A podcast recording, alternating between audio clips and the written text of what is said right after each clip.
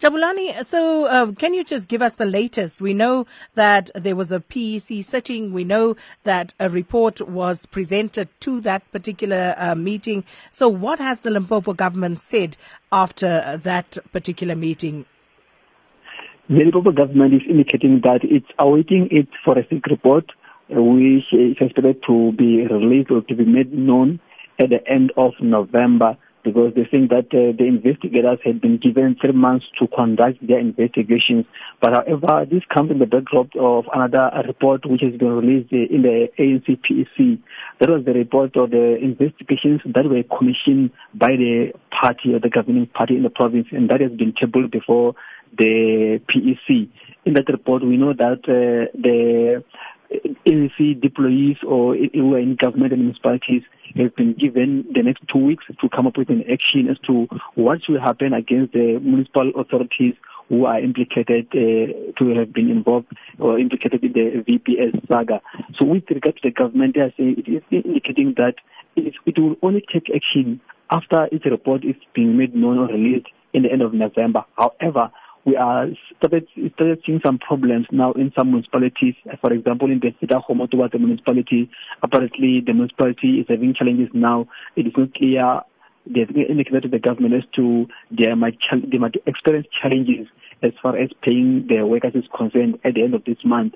And they, they are also battling, apparently battling to get a, a loan from a bank as well to pay the workers with regard to Collins Chabane municipality, a new entity that started after the 20 local government, 2016 local government elections. Uh, we understand now that uh, the managers in the municipalities they are banding uh, around each other. They are refusing to to acknowledge or to to to to, to claim responsibility on the, taking the money to VBS because we understand that all the managers in that municipality or they are saying that uh, they do not need, apparently from what we heard from the government, from petitioning about the spokesperson, the managers in the Collins municipality are trying to protect each other for uh, responsibility on taking money to VBS. Sakina.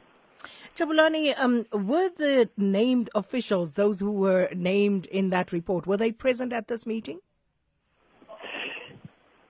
In the media briefing today, there were no names that have been mentioned, but we, from the information that we, we have got is that uh, when the, the, the, mayor wanted to take action against some uh, some accounting or the accounting officers, the management team in the municipality apparently rallied around the, the municipal manager, and as a result, the mayor is unable to take a decision on the matter. So, have the officials uh, said anything at all about uh, the decision that seems to have been taken at this stage?